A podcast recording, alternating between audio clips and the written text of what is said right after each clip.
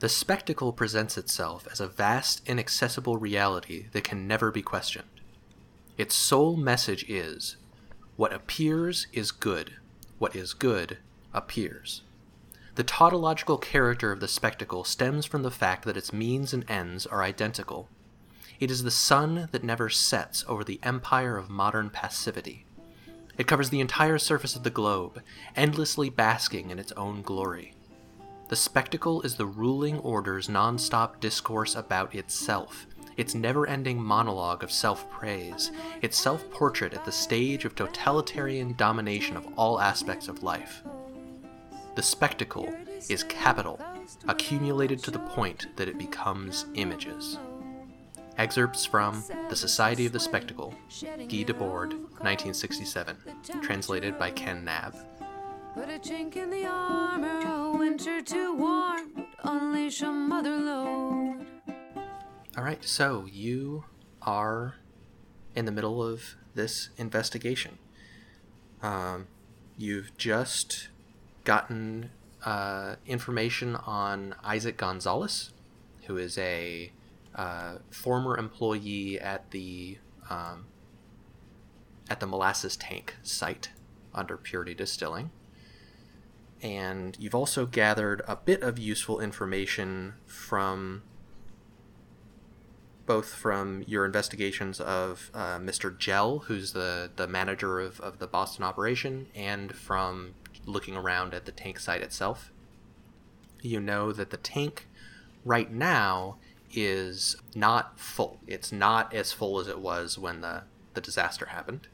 Uh, you know that it is leaking heavily and that it seems to be uh, giving like shedding bits of metal inside i think was the implication that like when they clean the inside of the tank bits of metal come off.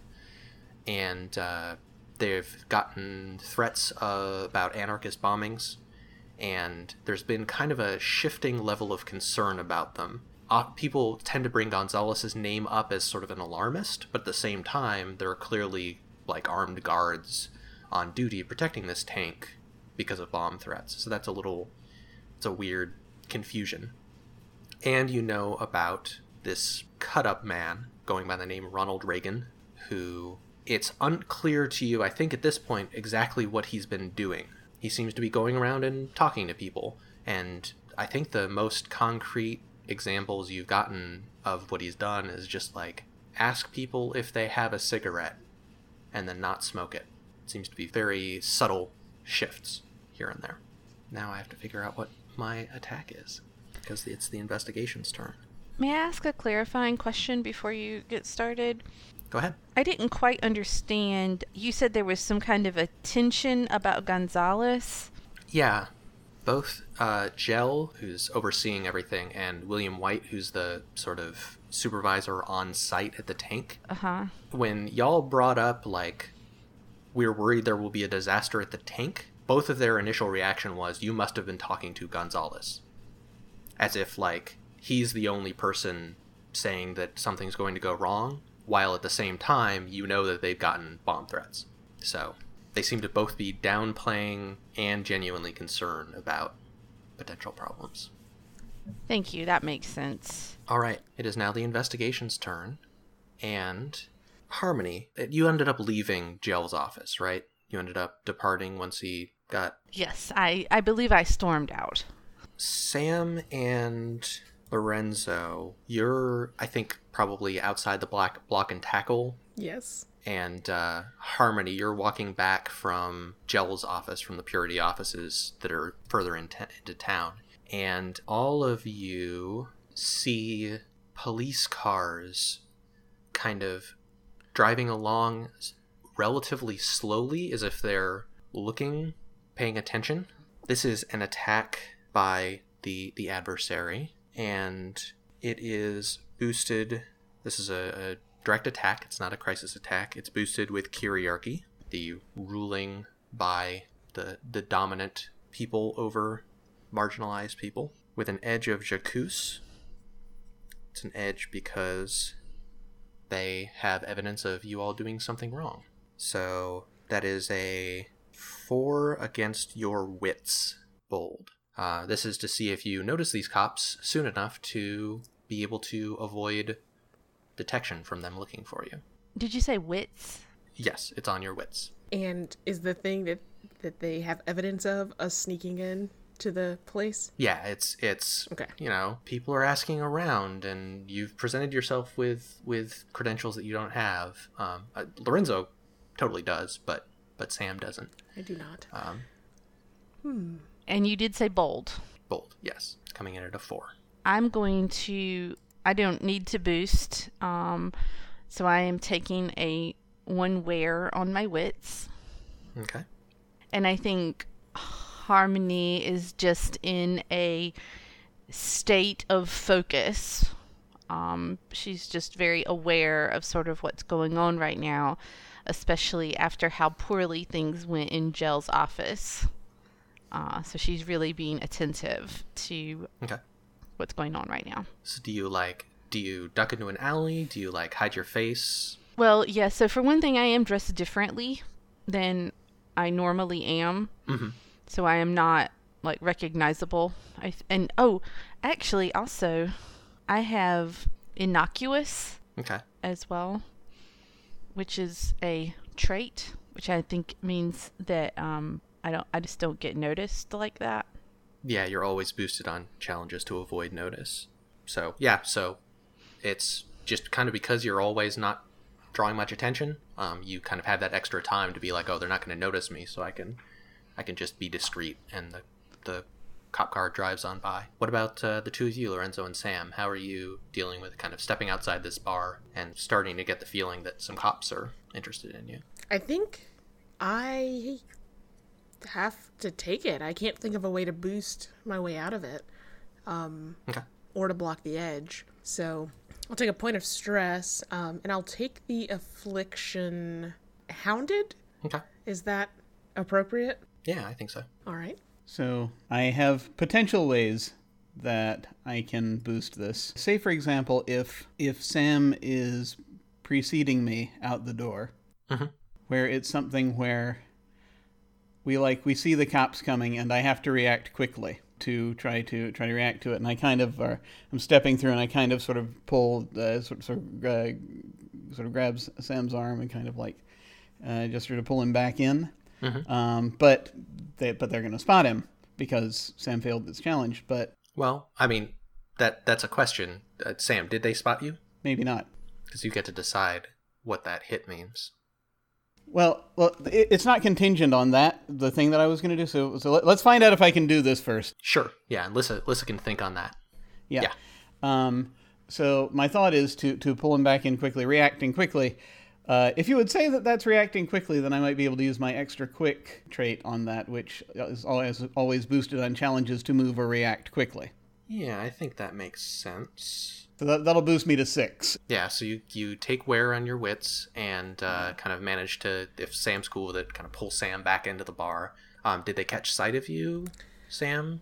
I think they probably saw someone come out halfway out the door and dart back in. So if they're like, "What's if there is there movement happening while we're looking around?" Then they then they spotted someone being a little furtive. All right.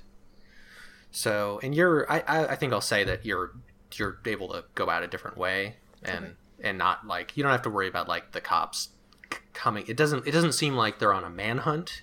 Um, but you all definitely get the feeling that like the cop presence is more active than it was. And, um, especially for, for Sam and, and Renzo, like you two are pretty sure that you didn't do anything to like white didn't seem suspicious. No one seems suspicious so it's kind of it is strange that the cops are more active now. You thought you your your con went better than this. Right. So what are the afflictions currently sam? That was I have hounded. hounded does anyone else have any I do. I have stymied. okay I don't have any right now. all right harmony you're walking back and it's it's getting into evening at this point did you i think y'all said that you wanted to meet up back at the at the graveyard which you totally could um at this point I think we had a, a, a long plan about where and how and when we were going to meet up. So I am certain there's a location and a time. Yep. So, do you know what you want your next action to be? Do you want to like meet up and compare notes first? I think I would prefer to meet up and compare notes first, uh, although I am flexible. Okay. Sounds good to me. So, you you all meet up in in the in Copp's Hill burial ground. You're in among those gravestones again, and it is the the sun is is setting, and I think we can just say you share the the general stuff about uh, what each of you did. hmm You're welcome to highlight if any of you as players have anything you particularly want to chat about. Feel free. I don't think so. So I have the name Angelico written down as the person who probably posted the posters. Yes. Yeah. Yeah. This an old Italian anarchist who Okay. folks folks think is is the one who probably put up the the go ahead posters. Okay. And Angelico's a sweetie pie, though. Sure. A sweetie pie who They wouldn't harm a hmm. fly. threatens to blow things up. I mean, words are important, and it's important to inspire people to proper actions. I mean, he's kind of a spitfire. If he, if he were younger, I'd be worried about him a little bit, but you know, he's not. So you know, I don't think he could really on his own. Ah, fair enough. So yeah, I don't know that there's anything else I would want to highlight particularly. I am wondering something, because we uh, we know that that tank's not going to need much help to go at this point. I'm wondering, it's not full right now. Would there be, be any merit in doing something if we have to to keep it from becoming full, at least on that day? You mean empty it out somehow? You know, if we worsen the leaks, that will make it significantly like. So they're not going to get a shipment in that's variable, right? They're, the shipment's planned. It's a hundred gallons or whatever, a thousand gallons. That's not going to change at this point, probably, because it's probably en route already. Some stuff you know as as like as you're being a ship engineer. Mm-hmm. A, we're talking a million gallons. Okay, fair. B, uh, increasing the existing leaks would be dangerous. Uh, you there are certainly ways you could empty it, but like making it leak more the way it is, it would be mean like re- removing rivets and stuff, which would make it weaker. Right, right. That's fair. But I think in general, your your thoughts are realistic. But we know that the children are removing molasses from it, so you can remove molasses. Now, we're talking about a lot of molasses. And we're talking about a lot of metal infested molasses, so we definitely shouldn't be encouraging consumption or anything like that. But uh, Well, I don't know that they consume it. Who knows what they do with it? I'm just saying that we do want to be careful. I've seen what happens when something like a little bit of rust becomes a whole lot of rust and you know, water supplies, things like that. So, reducing the amount of molasses is a pretty decent thing we could do, except that we don't know where to put all that molasses. That's a good point. It may be that this is what I'm going to want to do for my attack. You can tell me if you think so, Gregory, uh-huh. but I want to try and it's weird to say remember, but I want to try and remember the last few or next few days like and if I can remember anything that happened that might be useful to us in sort of uh, changing up the way things transpire. Yeah, give me an attack for that. That's almost certainly mind based. Yeah, I'm thinking I'm thinking maybe I could boost a mind attack with my skill at meditation. Yeah, sure. Maybe hear these ideas that I'm hearing from Sam and Lorenzo uh, make me think about trying to remember the future. And so I'm like, um, y'all can keep chatting amongst yourselves, but I'm just gonna um, I- I'm just gonna settle down here for a few minutes, and Harmony will sit on a gravestone in the lotus position and do a few ohms and breathing exercises, and then this will my attack will be um, a bold eight. Uh, and an edge. well, I mean, I do feel in a way prior research is relevant because I did already Yeah. live these days. Yep.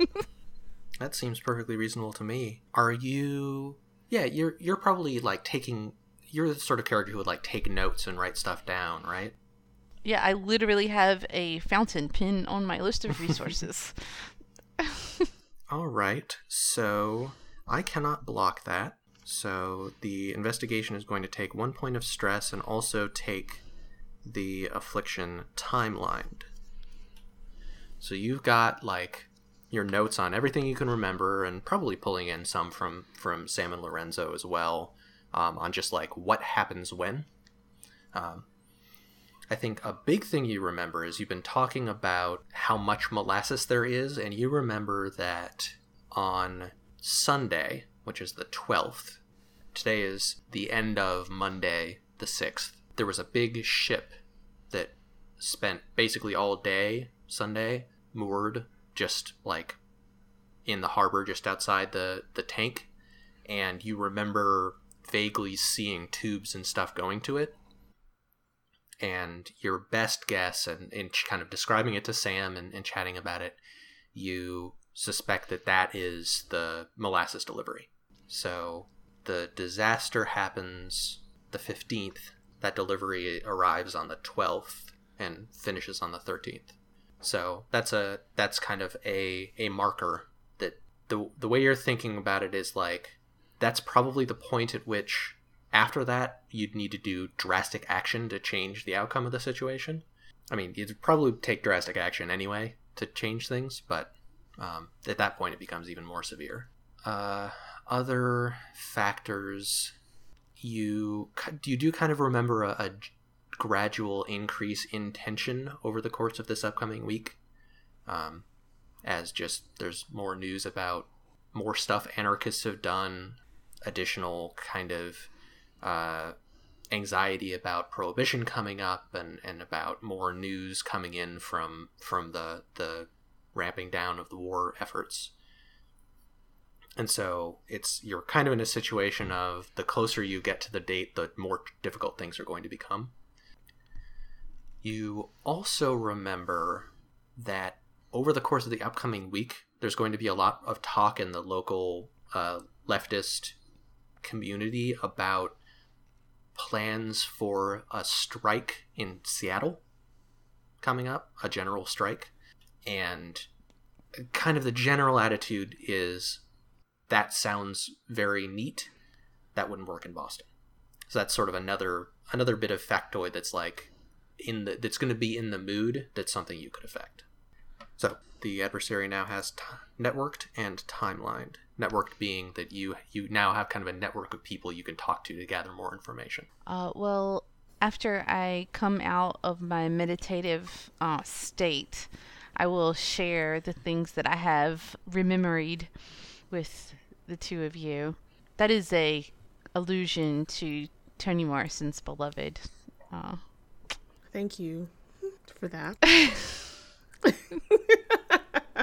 do you think there's any chance we could talk the dock workers into striking? Ugh. Because if we had a general strike here, then it's possible the boat couldn't even dock, and certainly the molasses couldn't be transferred if there were a strike. But doesn't that just delay it? I mean, delay one seems good, right? And two, we'd have a general strike, which honestly, that's something that we really are have been working towards. So, hmm. Well, I'm not sure about the political part, but I mean, we could. I mean, if we could think of a way to stop the boat from docking in the first place, I mean, that would be good. I mean, I'm not sure. Yeah, like It's it's got to be something that interferes with shipping lanes or the ability to transport it once it's at the dock or something. And you've got a good point. Messing with personnel is a solid way to do that. I mean, we could probably blow up the dock, but Are you kidding? um, no, I'm not. Lorenzo, it is your turn. So,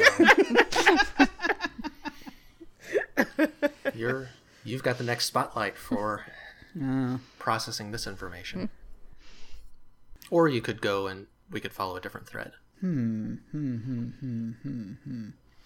As a quick reminder, I know you rec- you just went over things, but can you uh, remind us how the adversary is doing right now? Yeah, so it's the adversary has taken two points of stress out of nine, and it's got three other boxes tied up in in NPCs, some of which have been taken care of, some of which I have set aside because you're not currently they're not in the initiative order right now. Right. Um, so it's got four boxes open, and it's got uh, the afflictions networked and timelined. In the sense that you have an information network and you have uh, just sort of a general layout of like here's the sequence of events that's going to happen before the before the fifteenth. Okay. Um, before I suggest a thing in character, I just want to have a quick meta question here for folks. Um, do we think there might be value? Uh, but before we before we I, I do something that might continue us down this this path that we've been talking about, which I'm not ruling out in any way. Uh, um, but I'm wondering, do we feel as though there would be value in trying to hunt down Isaac Gonzalez? As, as, if it's someone who might have more information or might have seen something. It's really just a hunch more than anything else right now, but it's a name we, we picked up from there. Yeah, and we've got his number. I think it could be useful to talk to him, especially if he knows an alternate, like another way to disrupt things that doesn't involve the Yeah. a full strike. I mean, I think we can pull a strike off, like with the networked affliction and some other social stuff to to to do it. Technically, I think we can we might be able to hound people into doing it, but um, he might be like, "Hey, go pull this plug."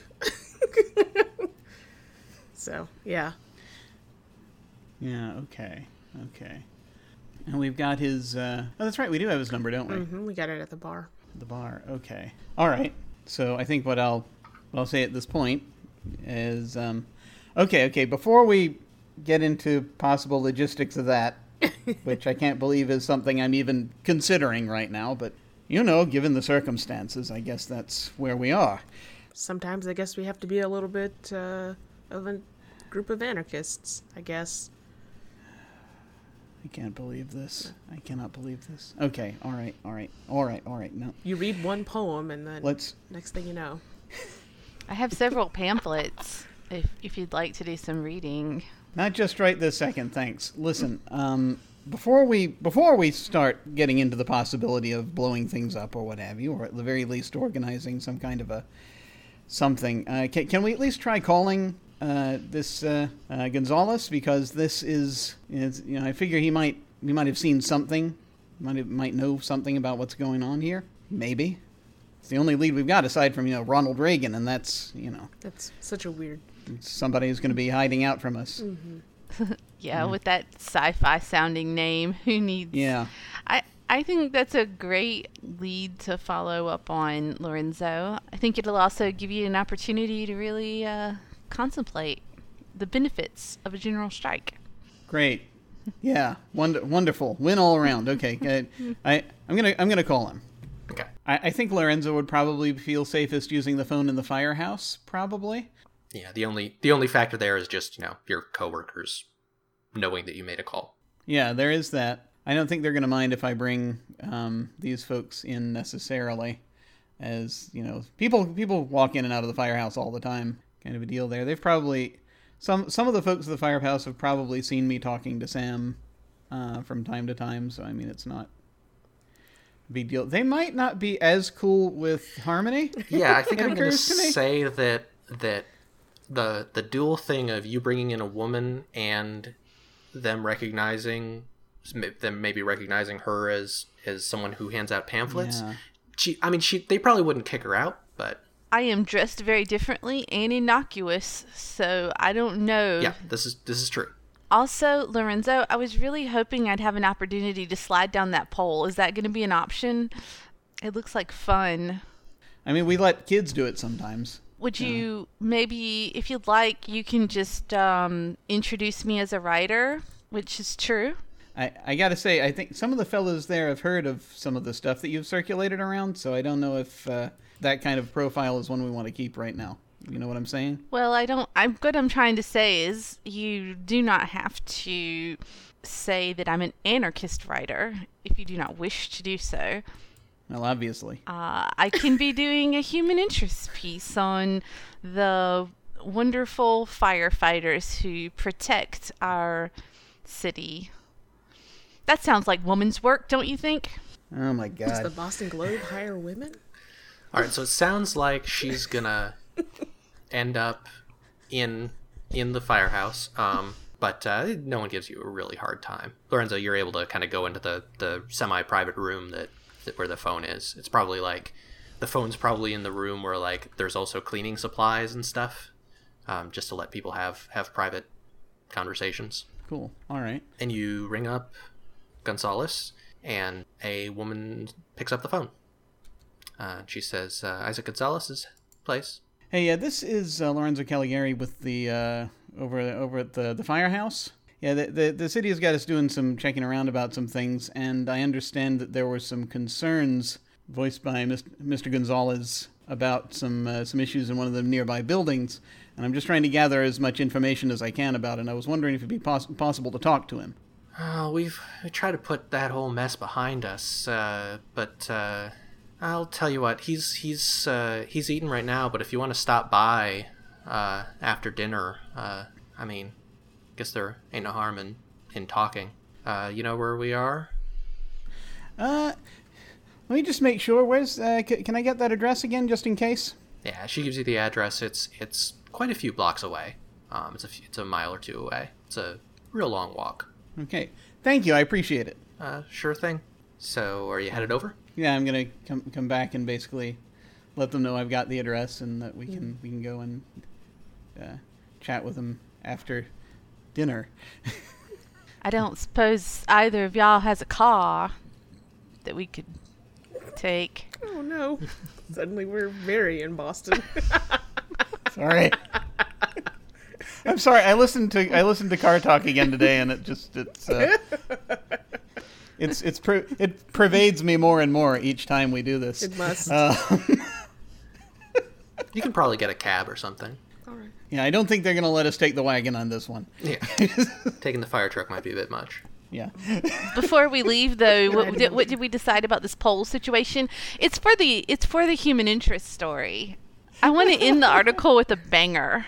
I, th- I I think it'd be it just just narratively speaking. I think it would be amusing if someone like Patty just is like let lets her slide down the pole while I'm having the phone conversation. Yeah, probably probably uh, as you're hanging up, you hear like a shout and a cry, and you know this is this is the 1919s, and she's sliding down a pole, as and then like some applause in the in the firehouse. I've got quite a rush from that. And now you can just erase innocuous from your sheet. Yeah, innocuous didn't didn't stopped applying very very early. Please, um, slide down the fireman's Yeah. pole As soon as you shouted, I want to go down the pole. Yeah, Maybe it was a mistake for me to play this character. So with uh, the the hubbub caused by all of that, and the the, the time that it would take to, to find a cab at this hour and so on, still faster than it would have been walking. Um, but it takes a little while for you to, to get over there, and it's it is solidly nighttime by the time you you get up to to Gonzalez's place. And um, as you get there, you hear footsteps on the fire escape of the building and um, you see a figure dart out of an alley and start running back east, back towards kind of basically back the way you came. Oh, Uh, Lorenzo, what do you do? This is this will be your attack, your reaction to this. yeah. Oh, okay. Well, that significantly adjusts things. Um, so I'm like, just sort of, so I, I imagine we're sort of come up to the building, just sort of looking back and forth. I just sort of, sort of, uh, we hear the sort of clatter from the fire escape, and just sort of look over, and I'm just like, okay, I guess we're doing it this way, and he's gonna run after him. Okay.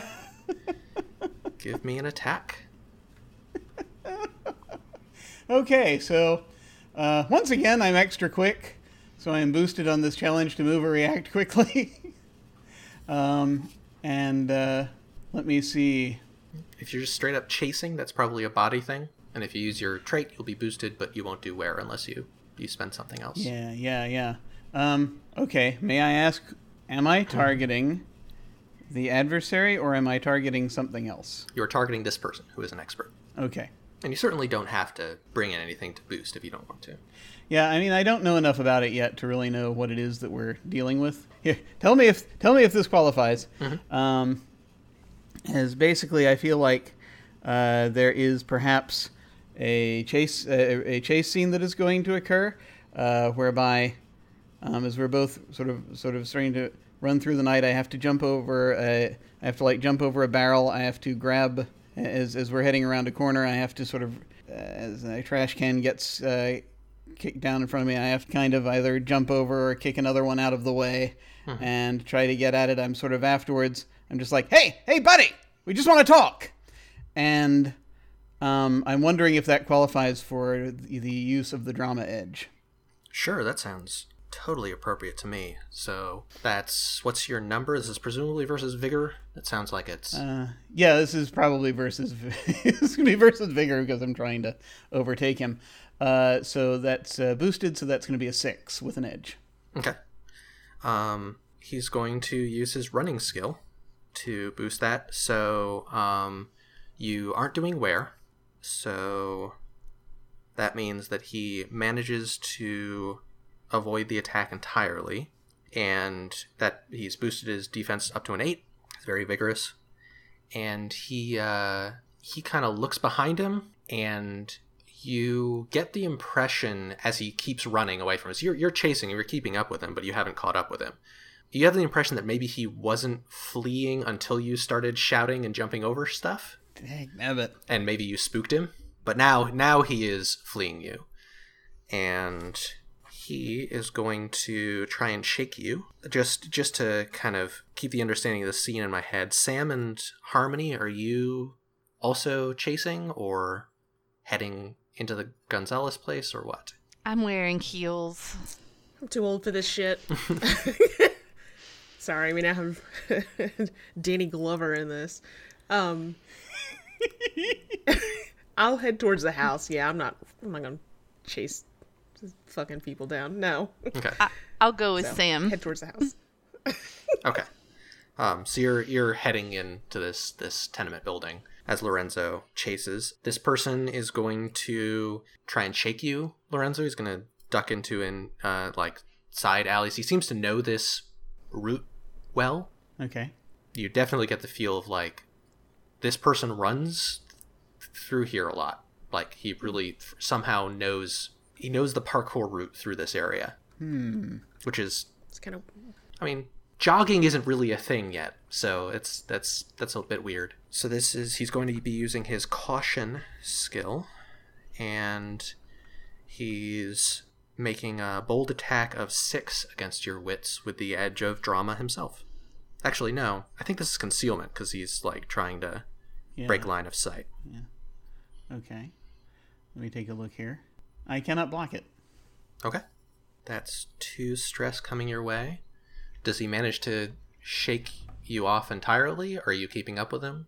I think that given the circumstances, given a couple of narrative things, I think maybe I'd like to spot or see something that perhaps I don't know what it means yet. Okay. Um, but I think he gets away, All right. if that makes sense. Okay. Um, you kind of as he's turning a corner, he he happens to like have to duck through a streetlight, and you see his face. Um, you don't recognize it, but um, you'll be able definitely be able to recognize him again if you see him. Okay. Um, Great. Let's see. I have to figure out the name of I. The, some of the afflictions that I could take here, I realize I can't so much, or it's not as appropriate because I still have the uh, the, the boundless endurance. right. So you can't be like winded. Yeah, exactly, exactly. That was exactly what I was thinking of taking for a second, and I was like, no, wait, I can't do that. disheveled or something that's like Frustrated. Yeah, more social or yeah frustrated I'll go frustrated if I can. Okay. Sort of. so you take one of those stress on your on your track and um, The other one is an affliction, and you clear any wear that was on your wits. Yay! And meanwhile, uh, Sam, we are to go a little frame by frame. Um, You're now a black man and a white woman late at night coming up to a stranger's apartment. You have called ahead, but you're not the people that called. Right. I'll uh, pause. I'll look down the way Lorenzo hauled ass. Feel like uh, he's pretty fast. He's uh, does all right. Yeah, that was quite the the speedy exit. Yep. Well, He left us in the lurch with uh, great quickitude. maybe we should have had you call. Uh, well, You know, wait. Is Halloween a thing in 1918? Sure. Okay. Yeah. We are standing here like two children afraid to go to the door and ask for candy. okay. You should just. Well, no. I guess I should. All right. This is. I believe in you. You've got this, Sam. Hmm. All right. May I just Mm-hmm. briefly mention? I don't know how long the chase will necessarily take, but depending on how long you ha- your, this conversation of yours takes, there's a chance I might be back by the is time true. we get up there. I was dawdling on the, the sidewalk. So what's the plan, Sam? Oh, I knew someone was going to say that at some point in this campaign. Okay. This this is I will say this is a lower class neighborhood, so you're probably less out of place than you would be Yeah. in a in a more well off area. I mean, I guess I. I mean, what's the worst that happens, right? This whole this whole thing ends poorly. All right. Uh, I'll I'll go up to the door, and uh, knock, relatively gently. Okay. So you've you're kind of going into this this building and going up some stairs because this is a this is a whole apartment. apartment building. Okay. Yeah. Yeah. And and you know you're you don't kind of your your general like is this a safe place thing is like yeah yeah I'm probably okay here like you're not getting the feeling that you're you're dangerously out of place and you you knock on the door and um, it opens and, uh, and there's a woman there um, and she kind of looks at both of you and she says oh oh are you the are you the one I spoke to on the phone you didn't sound I mean No, that's are you the one I spoke to on the phone no. Lorenzo is uh, chasing someone down right now. Literally, I don't, ma'am. I'm not entirely sure what that circumstance is, but uh, we're with we're with Lorenzo, who is the one that called you. Oh well, uh, yeah, yeah. Uh, I'm afraid Isaac's headed to bed. How how urgent is this? I can I can get him up. Forgot to ask how long you'll take. Um, it would. hmm, Hold on. Okay, so what is the date today? Today is the sixth. Okay. It is late on the sixth. Okay. So you've got a you've got a week Yeah. before like stuff starts popping off. Well, ma'am, um, this this could wait till morning. That's uh, you know, it is it is relatively late. Didn't mean to disturb you or anything, but we could uh maybe uh maybe uh Mr. Gonzalez could come with us for some coffee in the morning. Give me give me an attack. I think this whole general thing. So I'm going to save networked Okay. Because I still think we might be doing a general strike, and I think networked is going to be the way that that happens. And I think you're you're I think you're targeting an extra here. oh, okay. Um, who, who is is she the extra? She's the extra, yeah. This is generally like, is she going to be extra cooperative or just polite? All right, I will. I think I'll use my tie with Lorenzo here. Um, Okay. Lorenzo got our foot in the door or to the door, so this will be a charm attack, bold, boosted with my tie, and I will use an edge. It's it's an extra, so you don't need to use an edge. Oh, you're right. Thank you. Um, so that's a four. Not, although actually, Okay. I will. I should ask: Is this related to first impressions? Um, sure. Then Yeah, I, you've been okay. talking. then it is a, it is a two. Oh, because you can't because you I can't yep. boost on first impressions. Yep. There's a previous one I shouldn't have boosted, and I did, but we'll uh we'll do it here properly. All right. So uh, so she doesn't need to boost at all to block that. So she she says, uh, yeah, yeah, I'll I'll let him know. He he doesn't he works afternoon shift. So yeah, if you stop by in the in the morning, get coffee. That that would work. Are you thinking you want to be out, or I mean, you all can stop by here. Oh, we don't want to be any trouble, ma'am. We can um we can take him out to uh saw there was a I mean, I can I can just. All right. Okay. Okay. I'll uh, I'll let him know. Oh, we'll meet at nine o'clock. is this is this with the this is with the f- fire department? Uh yes, ma'am. Uh they are investigating some concerns uh that um Mr. Gonzalez had around the the molasses tank. So we just want to you know, make sure we we hear his side of the story and uh make sure people are being as careful as they should be. All right. Well, I guess he'll be happy to hear that. Sounds like maybe he hasn't he hasn't been listened to the way he should be. So That's that's how he'd he'd think about it. Uh, you all have a safe trip home. yes, ma'am. Thank you. She uh she closes the door, and probably you come down the stairs uh, about when Lorenzo is is trudging back. You did great, Sam. Thanks, Harmony. Lost him on a cutback in the uh, in those damn alleyways. Uh, well, You sure are fast. oh god. An infection. So, accents, the accents. oh god, We uh it's the it's the Good Will Hunting infection. oh Um, god. It's still what Boston people sound like in my head. I don't know if it's even I suspect it was Weird. yeah. terrible accent. Uh I actually can't remember. It's been a while. I just remember being very strong. Yeah, I remember. I do remember there have been jokes about that Yeah. that, that have happened. So it's. Uh, I'm realizing it must have been there. There must have been issues. Mm-hmm. Um, I mean, Home Skillet was like Yeah, I know. 12, so he could only have been so good at doing accents. that's fair. That's fair. Uh, so we have so we have a, a coffee appointment with uh, Isaac Gonzalez tomorrow morning. He had uh, he's already headed to bed, so Oh, know, okay. I figured we shouldn't, you know, shake him out for this. Yeah, wasn't really sure who that was back there. I saw his face, but that was about it. I was wondering if it's Isaac, but I don't know. She's she probably didn't have too much reason to lie, especially if we're there to hear the poor guy out. So Everybody has a reason to lie, Sam. it's yeah, you're right. Uh, yep. Before the adversary acts again, I think this would be a good time to, to chat OOC for a bit.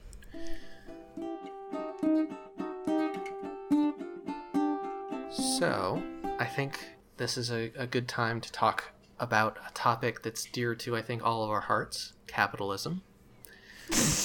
There's Oh a, no. there are there are concepts in um, situationist thought that are uh, surrounding the concept of spectacle that are uh, recuperation or co-optation and détournement détournement I'm bad at French which is the idea of like this art and, and other concepts art that is attempted to be revolutionary kind of being reclaimed by the capitalist system and and kind of interpreted in order to be actually supportive of the of the system and that that détournement is sort of the the opposite action of that. It is a way to take the art produced by the capitalist system and turn turn it towards revolutionary action. Um, and a lot of the work of uh, détournement from the from the um, middle of the century kind of became culture jamming and so on. And if you think of the art of Banksy, that's sort of what in my head like a lot of the détournement stuff has become is is something which has a very revolutionary feel to it, but also is a little bit seems a little bit defanged. And uh, that puts me in mind of sort of the the cycles that role playing games go through, where um, where we see like a lot of very um, dramatic attempts at shaking up the status quo of doing like let's take this thing which was this very like commercial war game product and like make it more about feelings make it make it different and indie and we see these these indie movements in, in role playing games to, to shake things up and then see those get adopted back into sort of the the mainstream stuff where D&D is now doing things that came out of the Forge um, and and kind of what we're doing here is I think subject to that same challenge which is how are we able to tell a story about this weird time in history that was about real people without buying into the to the narrative that has come out of it which is that, that, that there's this this spectacle that that thank goodness it's over. How do we how do we interface with that? I mean, I guess there are a variety of lenses through which you could think about games, but for me, a thing I find useful.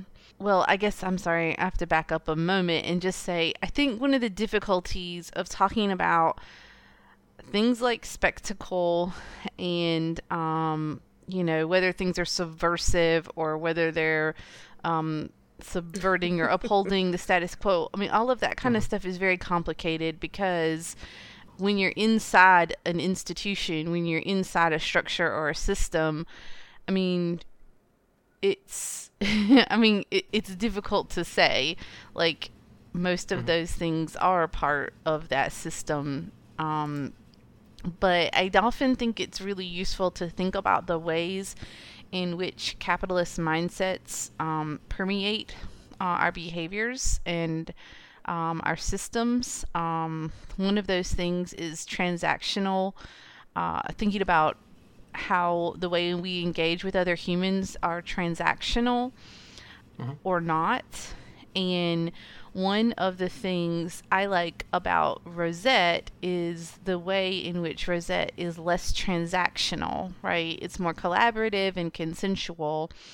Um, and not a particularly transactional system. So I think there's a sense in which playing this sort of game in a consensual, collaborative system is doing more than, I don't know, trying to suss through like what element of the reflection, you know, where we the thing being reflected or, you know, or you know what I mean? Yeah. yeah.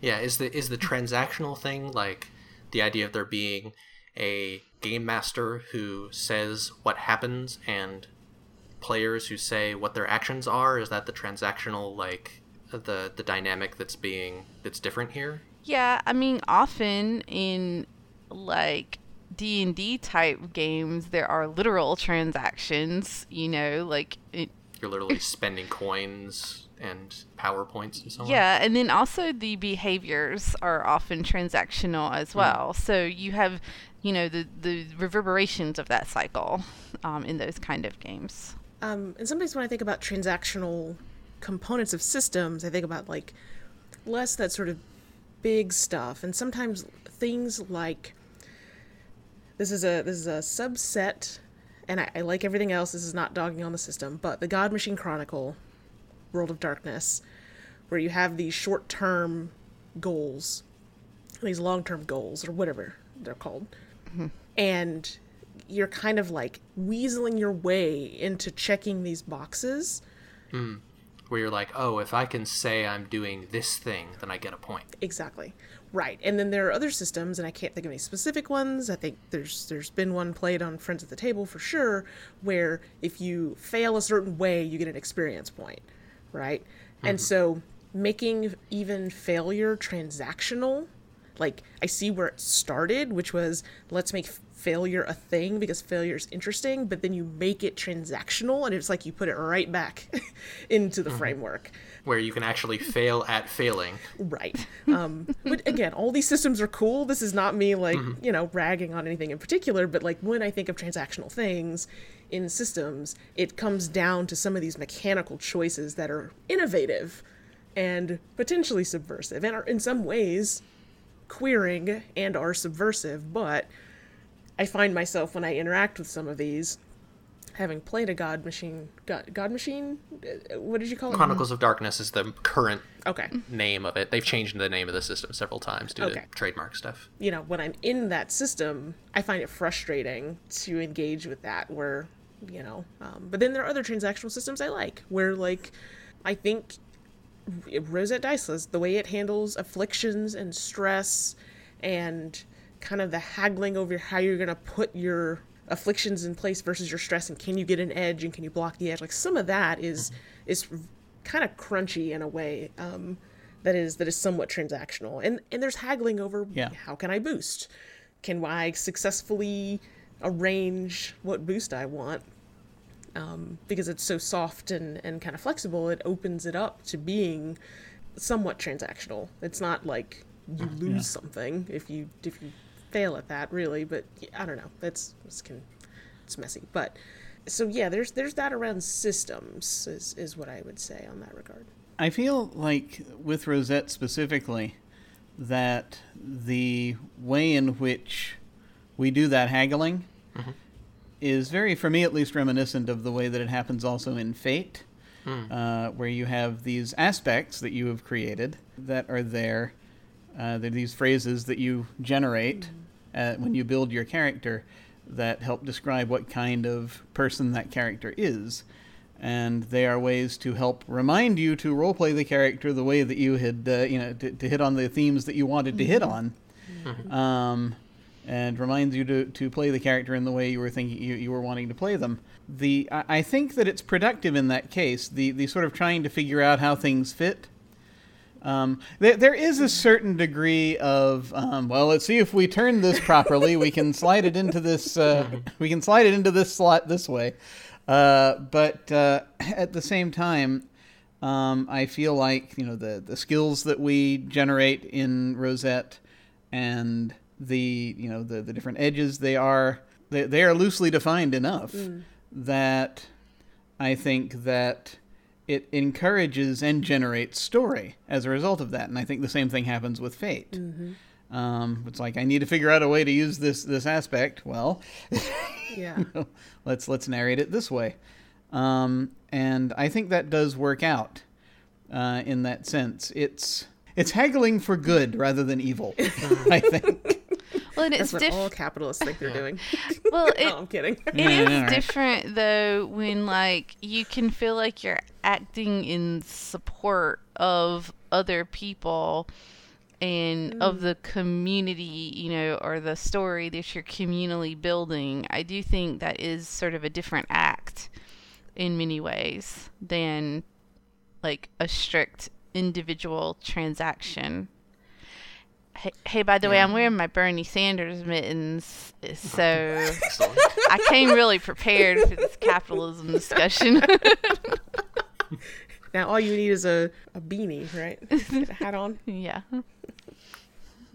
I think that even like the three of us have been playing this system for years now, um, and I think that even we still kind of struggle to to get into that communal mode. I think we we often our first instinct when we're not narrating is to treat the narrator as the game master and ask the narrator for permission to do a thing a certain way.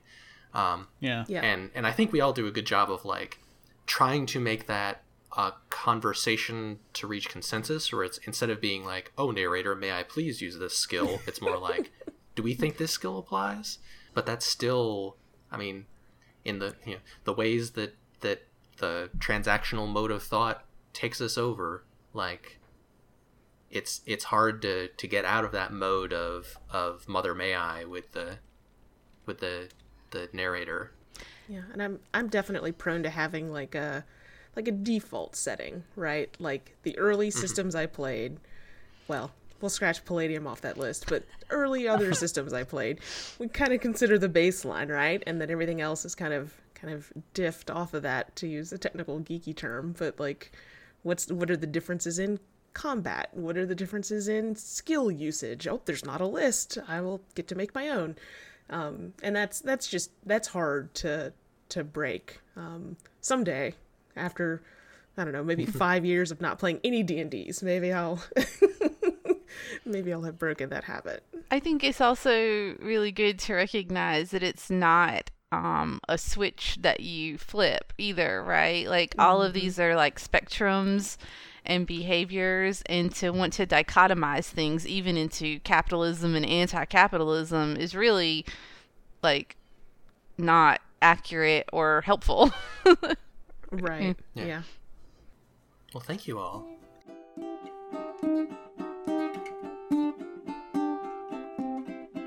So, uh, I have, uh, before I do this attack by the adversary, I want to slow down and check in with Alyssa. Um, your character has the Hounded affliction. One form that could take is having police pressure, more police pressure. Um, Yeah. Do we want to?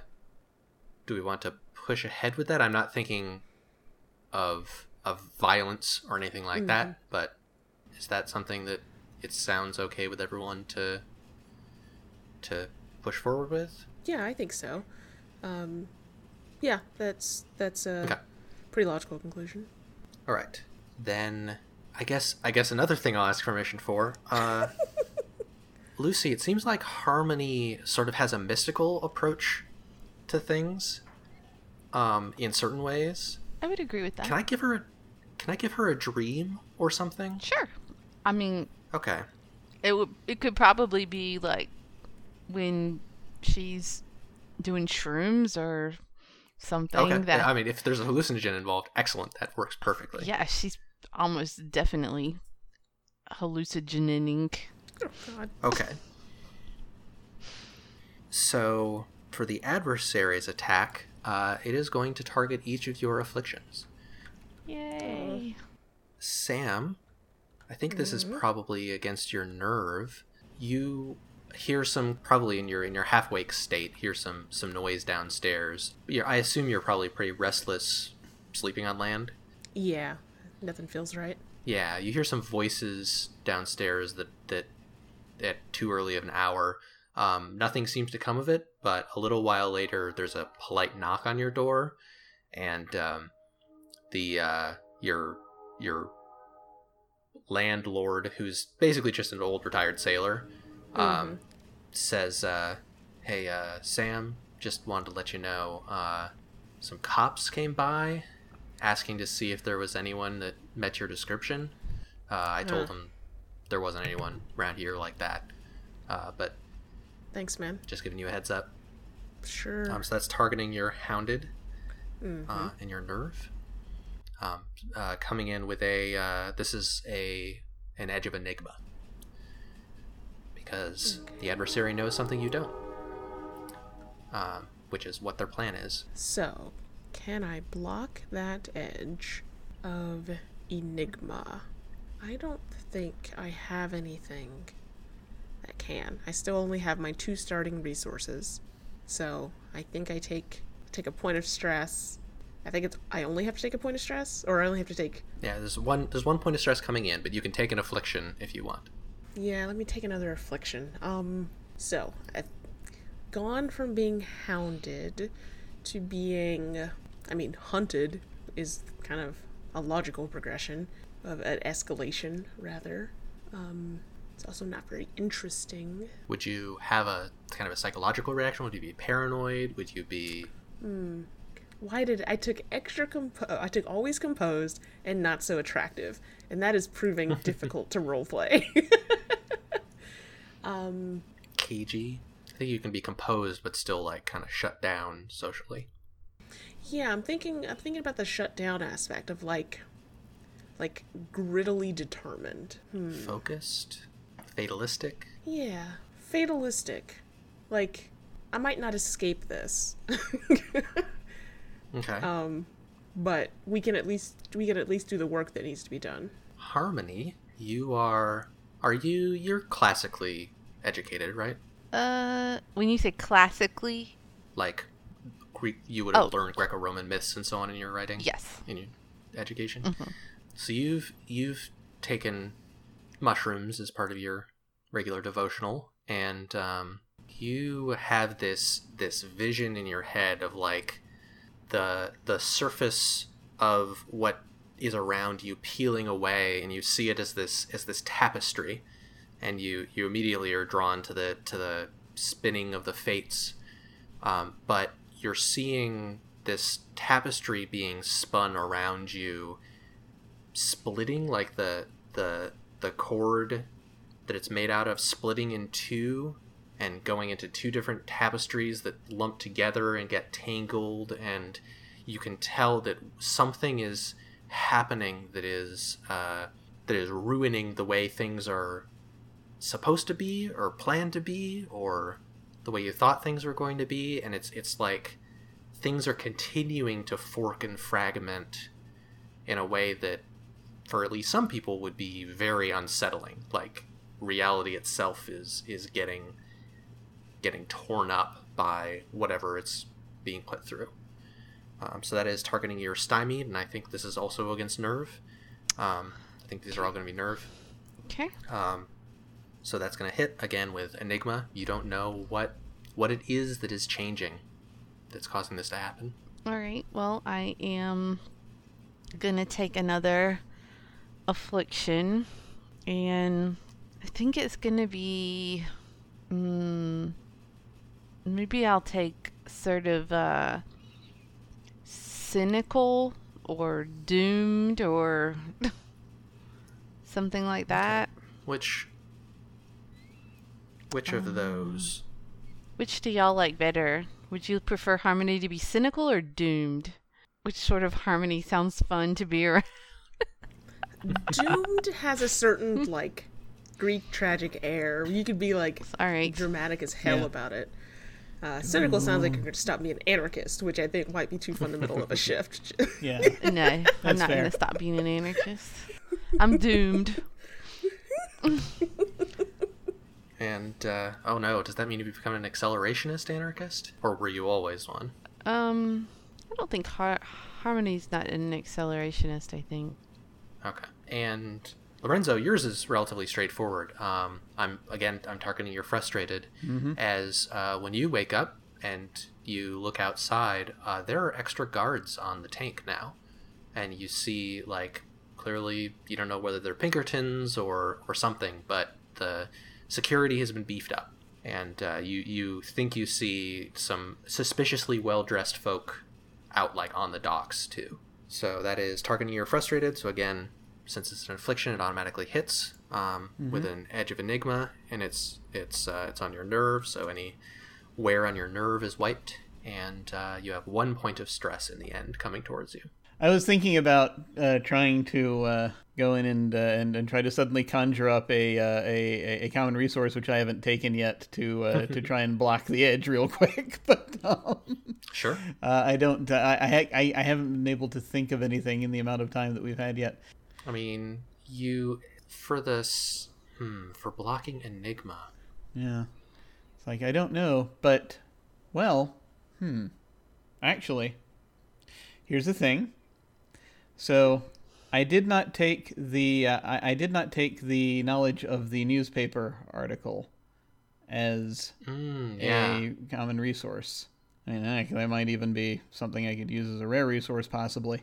But would that be something that would be situationally appropriate if I'm like thinking back to that and I'm like, wait a minute, Yeah, I, okay, I think so. I think I think that would work. You could take just kind of like evidence the knowledge from the from newspaper articles, a common resource to to basically use to block kind of edges that rely on you being confused about the sequence of events. yeah, Or if you wanted to have written a telegram to to Ashley, that would be another hmm. kind of another approach to getting that. I think story wise, it probably uh, uh, Lorenzo hasn't panicked enough yet to uh, Okay. to to write the telegram. So I think what I'll do, if I may, is I'll go ahead and take the knowledge of the newspaper article as a common resource, um, and then just sort of be like, okay, no, I can put this into a context. Cool. Uh, vague though it is, it at least gives me something. so you don't take any stress but that that newspaper article sticks around it's not used up but you won't be able to use it to gain an edge later on it only is Yeah. for blocking for this scene Yeah, and uh, does that uh, because that didn't get through? Does that still uh, does that still wipe the the wear on nerve, or is the wear on nerve still there? yep the the wear on nerve is still wiped because it hit you but didn't end up doing anything because of your blocking of the edge Gotcha. Excellent. Cool. so you all have have woken up um, harmony's turn is next and uh, i think you have plans to meet up with isaac for coffee i think we'll say that you decided on a coffee place if you just want to meet him there is that yeah, I think I said there was a place around the corner that we saw on our way up or something. Okay. All right. And so you all meet up there. Did you did you want to do any planning beforehand, or do we want to set this scene there? Is there any particular angle we want to take on this? Yeah, I mean, this is out of character. Like, I'm not Yeah. sure what angle we're planning to take with this person so that it's my turn is feeling a little bit alarming Yeah. to me right now. Oh, well, I, So we can either meet Icy or. You'd probably chat as you're walking because you're all heading the same direction. Yeah, part part of the framing was I was thinking you would be using your interviewing skills to sort of uh, Hmm. try to Oh, try to talk to him and find out things, but that's just my own Well, imagination. that makes sense. Yeah, we need to tease out like what the story is, as well as whether he's trustworthy. And that's all interviewee shit. Yeah. Also, how does he feel about strikes?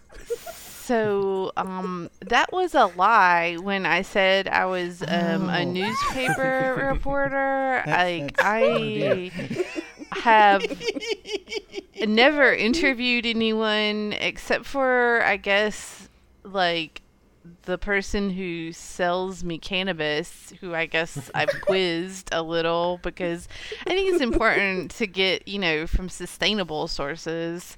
Oh God.